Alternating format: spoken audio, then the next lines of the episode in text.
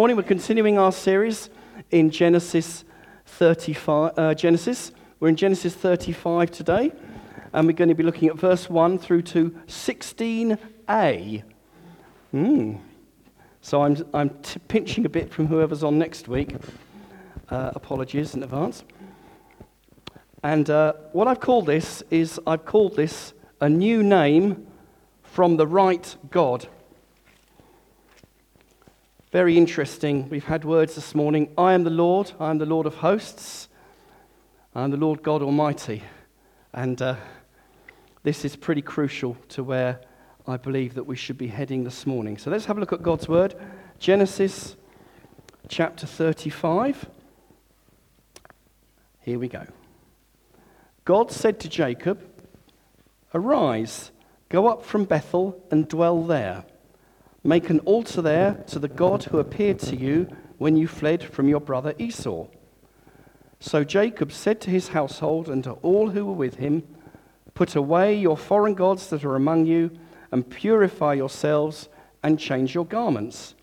Let us arise and go up to Bethel, so that I may make there an altar to God, to the God who answers me in the day of my distress, and has been with me wherever I have gone. So they gave to Jacob all their foreign gods that they had, the rings that were in their ears. Jacob hid them under the terebinth tree, which is near Shechem. As they journeyed, a terror from God fell upon the cities that were around them, so that they did not pursue the sons of Jacob. And Jacob came to Luz, that is Bethel, which is in the land of Canaan, he and all the people that were with him. And there he built an altar and called the place El Bethel, because there God had revealed himself to him when he fled from his brother. And Deborah, Rebekah's nurse, died and was buried under the oak below Bethel.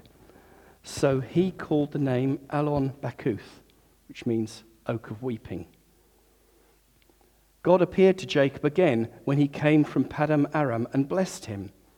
And God said to him, Your name is Jacob no longer, shall be your name called Jacob, but Israel shall be your name. So he called his name Israel. And God said to him, I am God Almighty. Be fruitful and multiply. A nation and a company of nations shall come from you, and kings shall come from your own body. The land that I gave to Abraham and Isaac, I will give to you, and I will give the land to your offspring after you. Then God went up from him in the place where he had spoken. And Jacob set up a pillar in that place where he had spoken with him, a pillar of stone, and he poured out a drink offering on it and poured oil on it.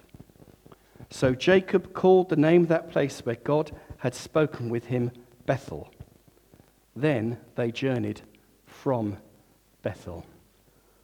Let's pray.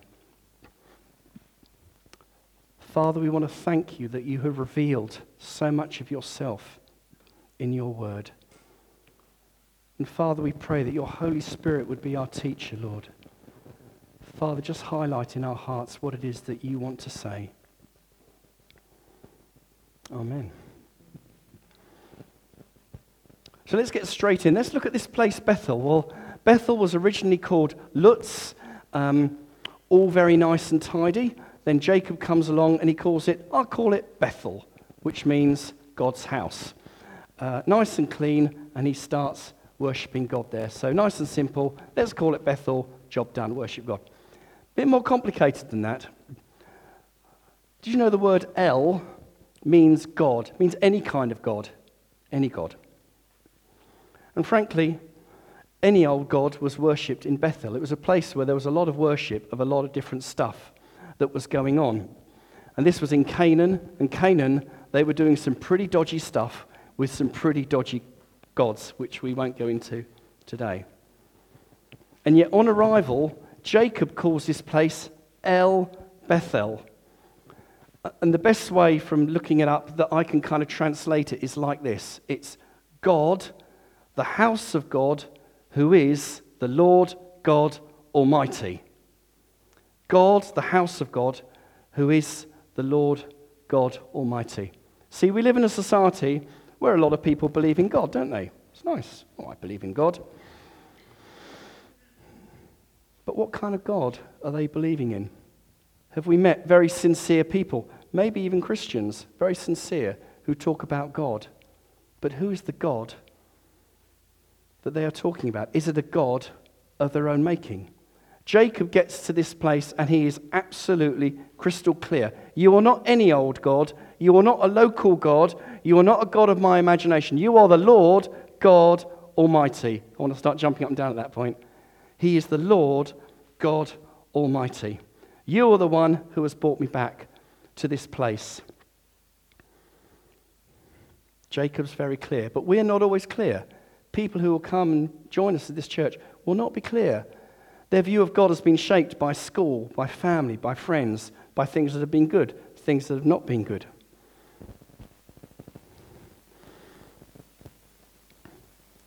I believe it's so important. If we want to know what God is like, we look in this book, or if you're doing that, look at the Gateway Bible app. The Bible is absolutely crucial. This is the source of where we find out what God is like. Because if not, we can do what I did, which is fall into an emotional response to who God is and go, Well, I love Jesus, meek and mild, and I love him cuddling me, but I don't like all these people being killed in the Old Testament. And that, so I'm just going to make God in my own image. And that is a dire mistake. God made us in his image. It starts with him, not with my view, my opinion, or my experience. It starts with him, and it starts with the word of God. God is a God of love. Yes. He's a God of kindness. He's a God of care. He is a God of incredible grace.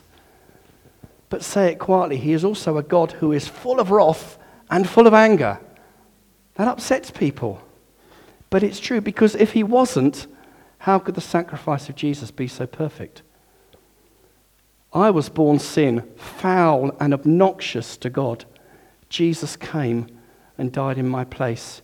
If I create God in my image, oh, well, he loves me, he understands I'm having a hard time. No, we must base it on God's word.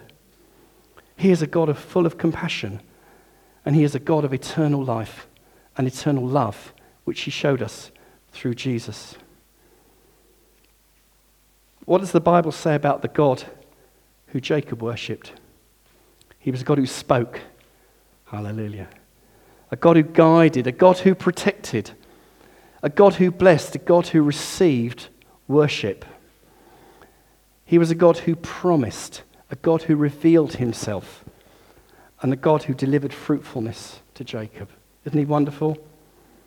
Isn't he wonderful? He's just wonderful, isn't he? This is where I need Barb.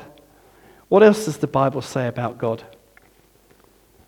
The Lord is our shepherd. Do you want to string them off, Barb? Jehovah, Jireh, which is God, my provider. Any others? God, Shalom, God is my peace. Nissi, the Lord our healer. Makadish, have we had a banner yet? The Lord our banner. Healer, is Nissi healer? Yeah. Rapha is healer. I love you. Sorry? Shepherd.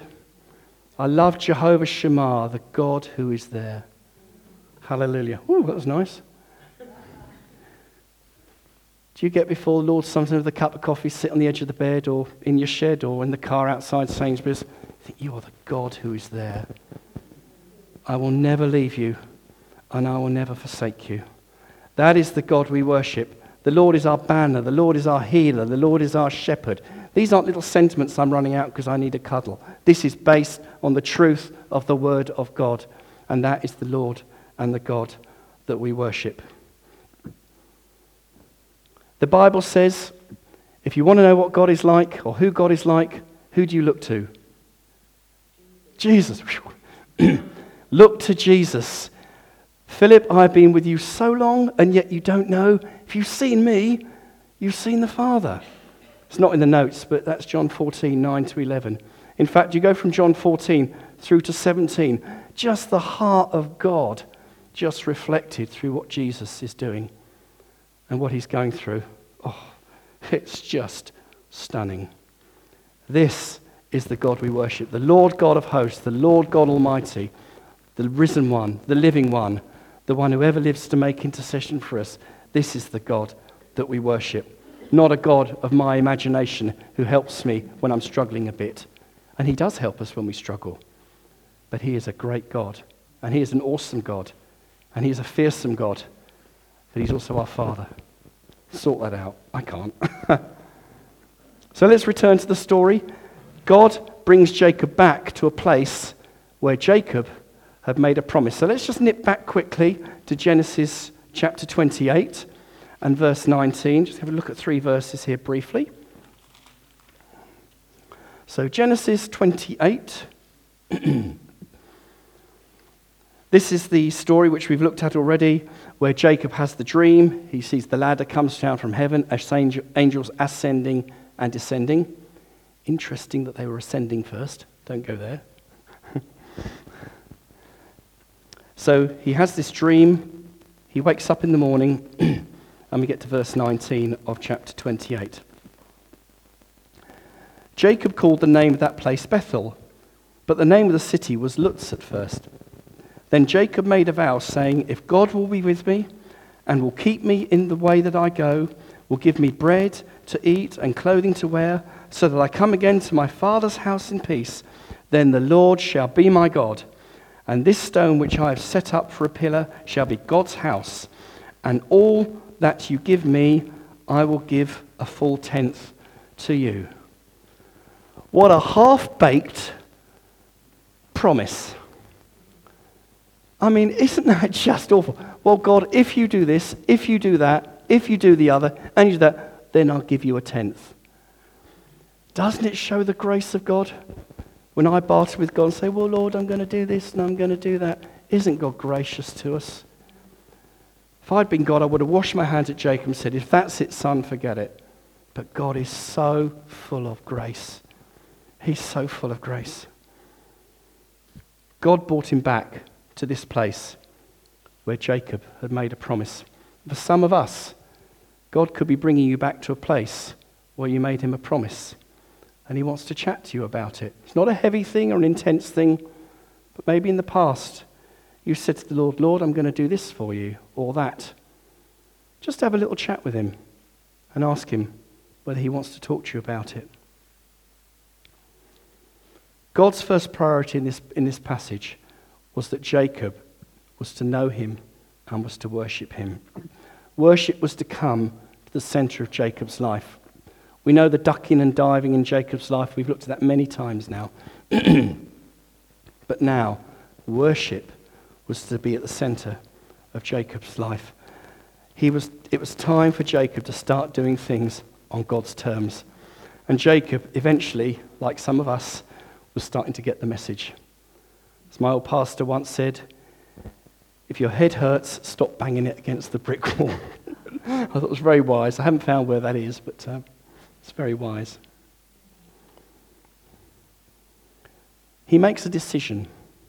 I'm going to go. That decision affects his household, it affects his business, it affects everything about his life.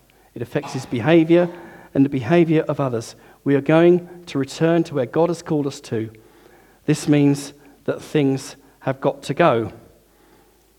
His decision was affecting those around him, and he said, Right, we've got to get rid of all the rubbish. Now, this was before the law. Moses is more pages on in the Bible. So they hadn't been given the law, but there was something in Jacob's heart that said, I need to get rid of this, get rid of these dodgy gods or these dodgy practices, whatever it was. I just need to put them aside. He wasn't pressurized into it, he just did that. I'm going to put that aside. It's the same for us. You know, when you have that sense of God speaking to you, there's this kind of this longing for a, a, a kind of a deeper holiness hard to explain. Lord, I just want to get rid of that criticalness towards so and so, or the fact that I nick a Mars bar every week from the cart when the lady's not looking, or whatever it is. I just want to lay that to one side. Because meeting with God should and will affect our behavior. We don't always know exactly how to respond, but I believe God will stir our hearts if there are things that we need to lay aside. Because simply there are things that are unhelpful in our lives, in my life, things which are not Godward. Just make a decision to bury them and move on. Simple as that. We have prayer teams. They may want to chat those things through with folk afterwards. Verse 5 is very interesting. It says that terror from the Lord came upon all the surrounding areas. Now, if you read the previous chapter, especially the end bit, you'll see that as well as being frightened of his brother and everything else that moved, Jacob was pretty frightened of the area of Canaan because his sons had really upset a lot of people by killing a lot of people. And yet, God sovereignly was protecting him as he continued on his journey.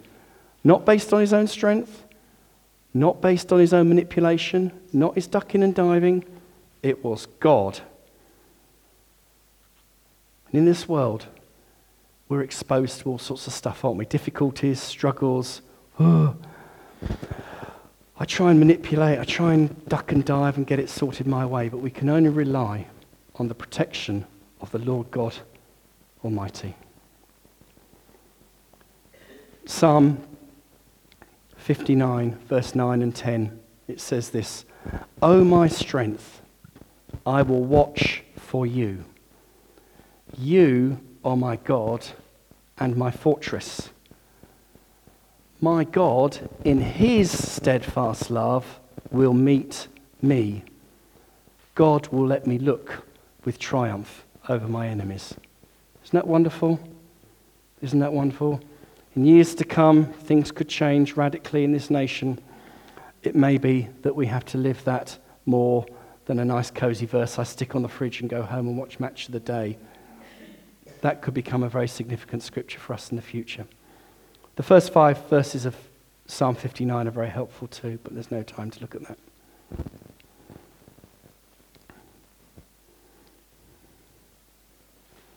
Verse 8 is interesting, isn't it? Don't you love it when the Bible puts in little bits? He was a left handed man, etc. It's great. In verse 8, it says Deborah, Rebecca's nurse, died, and she was buried under the oak, which is called the oak of weeping. Danger in the charismatic churches, we can be so strong and so full of faith that we don't have time for tears. We don't have time to sometimes be sorrowful and allow one another to be sorrowful. God didn't tell them off for doing it, it was a perfectly natural and a right thing to do. I also believe there's a wider principle here is that here he is, he's on a journey, he's moving on, but something precious, something that was a key part of their life, died, was taken from them. And I don't believe that we're all going to have members of our family start dying. I'm not saying that in any way. But sometimes there are things we do, relationships we're in, routines we're in, maybe even churches we're in, I don't know. But sometimes those things have to die so that we can move on. John 15 tells us that we have a wonderful Father who is pruning us, not to give us a hard time, but so that we can bear more fruit. We've looked at that in this church many times. But we mustn't be surprised if things start to die or things have to die so that new growth can come. As many of you know, our daughter's getting married next week, so it's pretty chilled, easy time at the moment, just relaxing a lot, you know. um, and we have a fantastic relationship, her and I, very precious relationship. But in a sense, don't mishear me, but in a sense, I've had to lay down a lot of the preciousness of that relationship because now her husband must be the full love of her life.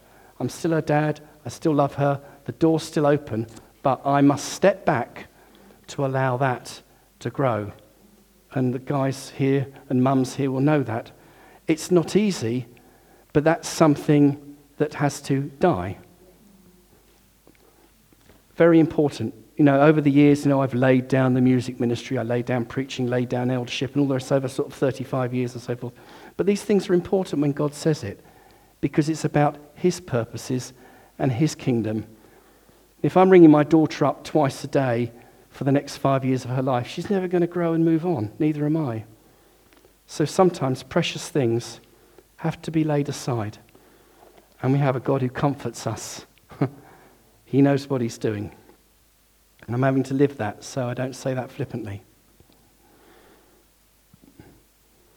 So Jacob, he does what God says. He goes where God directs. He gets rid of the rubbish as best he knows how. He worships God. God appears, blesses him, and reiterates the promise. Now, this is not like a rigid template for Christian life. Right, well, I must forgive everybody, and I must be obedient and get rid of the rubbish, and now I must do that, and then God will.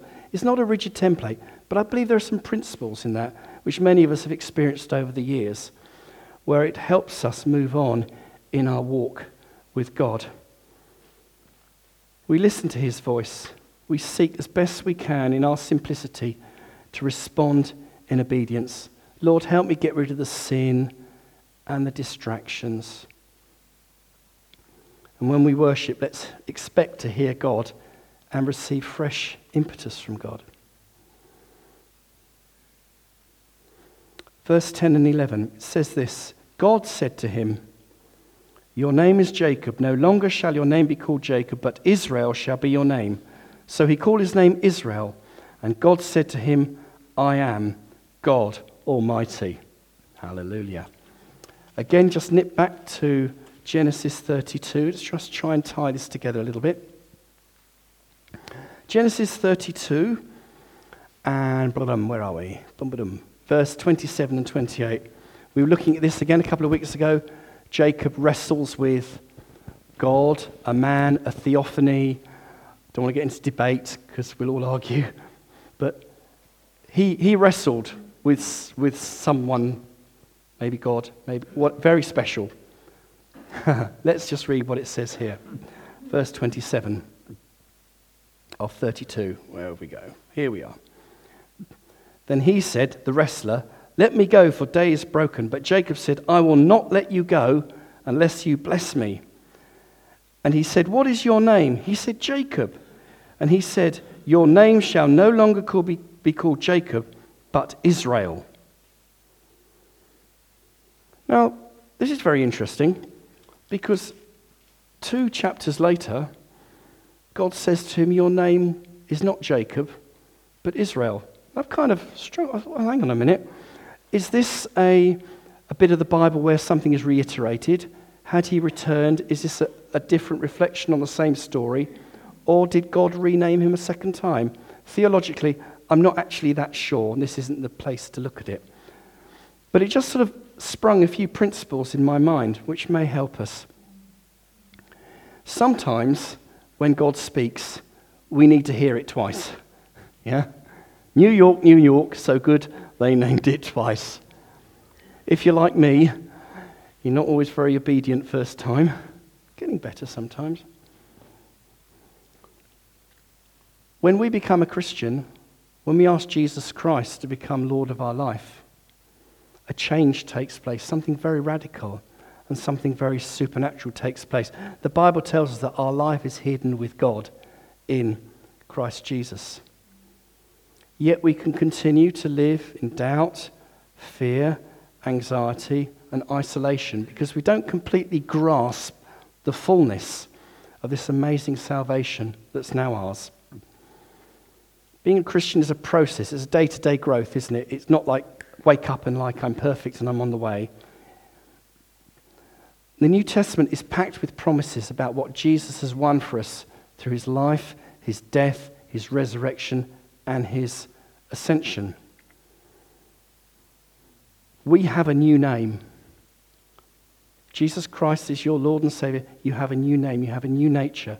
And yet, sometimes God has to remind us that we have a new name because I still live in the worry or the fear or anxiety or whatever. And yet, we have a new name. We are in Christ Jesus. Great book by Colin Urquhart on that. Just take a little sidestep, remembering the names of God. Jacob in Genesis 33:20, he has a flash of inspiration. He, he erects an altar to the Lord, and he calls it El Elohe Israel. And it means God, the God of Israel. For like a moment, he suddenly gets it. Not the God of Jacob, the God of Israel. He kind of gets it. and then back into everyday life, he kind of reverts. And I see that so much as Christians. We come together as God's people, and we can kind of get into the Christian thing, and then we get into everyday life, and we revert. Not revert in terrible sin and wickedness, but just stuff comes in, doesn't it? And we get easily distracted. I believe the Lord wants to remind us that we have a new name, we have a new nature, we have Christ inside us, the hope of glory. That is, that is amazing, isn't it? Very difficult for me to understand that. I just long, just, I, I, do I long? I kind of hope quite a bit that Holy Spirit will warm that in our hearts, the way just that sense of His presence came earlier. That He will warm our hearts, that we will start to see, Lord, I am a new creation, I am a son. Ladies, you're also sons because sons inherit, yeah?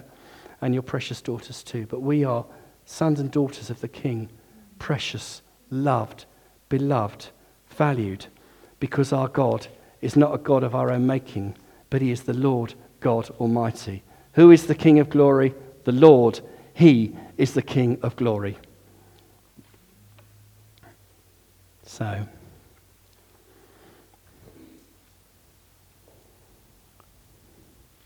It's good just to refresh ourselves with a bit of clarity on who the God is that we follow. He is the Lord, God Almighty. We can see how worshipping and how God calling us to do things can affect decisions and our behavior. And it's good also for us to be reminded who we are in Christ Jesus. That's so precious. Just finally, I sneaked into verse 16a, as, as I said earlier. And they journeyed from Bethel. Those Christians amongst us who've been around the block a long time, not looking at anybody, Fred. Some of us have had the privilege of experiencing, subjectively speaking, maybe some what we might believe were encounters with the Lord. 35 years ago, I was filled with the Spirit in Wales in a cowshed and spent the afternoon sitting by a little Welsh mountain stream. It's subjective and it's my take on it, but I had such a vivid sense of the presence of God, like cutting a knife through butter that I cannot explain. And only once since, in 35 years, have I experienced that. I cannot tell you how unspeakably, gloriously, wonderfully, incredibly tingling kind of uh, that was. It's still what gets me out of bed. It just, I can't explain, and I know it's subjective. Brothers and sisters, I longed to stay there. I wanted to stay there. But we have to move on. Moses saw the burning bush and he took his shoes off and then he just stood looking at the burning bush for the next 80 years. No, he turned his back on the presence of God and he went with God who was calling him. We, oh, we were messing about this morning on the piano, singing Father God, I Wonder. At an Ian Andrews meeting in 1984, I had a glimpse, and I had a good dad, earthly dad. I had a glimpse of what an earthly, a heavenly father was like. I cannot express the staggeringly, stingingly, mind blowing, incredible, ah, wonderfulness of it. That was 31 years. I long for those experiences again. But we move on because God has called us to get on with a job. It's not about Julian tingling, it's about Herne Bay hearing that Jesus Christ is Lord and He loves them. I believe we can still have meetings with the Lord and encounter Him. And man, do I long for that too. And sometimes, you know, maybe sense that some. That's good. It's good to spend time in His presence, but also, I must not build an altar to 35 years ago, but I must be obedient to what God has called me to do today. And a lot of that is tough and hard, but He's with us and He never forsakes us. I just step nice and gently off my soapbox now. Yes, press in for the presence of God. Yes, meditate on Psalm 27. Lord, I desire your presence. Seek to reach out to Him. Yes, yes, yes. but also let's continue with the job that God has called us to do. Husbands, love your wives. That's sometimes more important than having an amazing experience with Jesus, you know. Anyway, there we go. Moses didn't stay. The cloud in the desert, what did it do? It moved. The fire in the desert leading the children of Israel, what did it do? It moved. God is a God on the move. And I'm having to learn that. I've just put three questions to look at for growth group and, or maybe to look at on your own as I finish. Who is the God that I worship? Is he the God of the Bible? Are the things that I sense the Lord's just asking me to, to lay aside so I can seek him afresh? Am I living in the good of all that Jesus, not me, but all that Jesus has achieved for me? And probably the toughest one for me of all, am I prepared to move on with what God has called it, confident that He is able? Finally, last verse. 1 John 5:20. Again, it's not in the notes, but um, 1 John 5 verse 20 says this. And we know and we know and we know, wow, that the Son of God has come and has given us understanding so that we may be able to know him who is true, and we are in him who is true, in his Son, Jesus Christ. Let's pray. Father, we want to thank you that we are found in Jesus Christ. Lord, we are lost without you. We are so flawed, weak. But Lord Jesus, I want to thank you that you come and live within us. Thank you, Jesus, that we are new creations. Father, help me, help us to work that out in all the nitty gritty of the everyday stuff that comes across our path. Because, Jesus, we really love you. And Lord, we want to walk in the wisdom that you give. And Father, we long to see men, women, young people, and children in Herne Bay and the surrounding areas come to know Jesus Christ as Lord and Saviour of their lives. May your name become even greater, we pray, Jesus. Amen. Amen.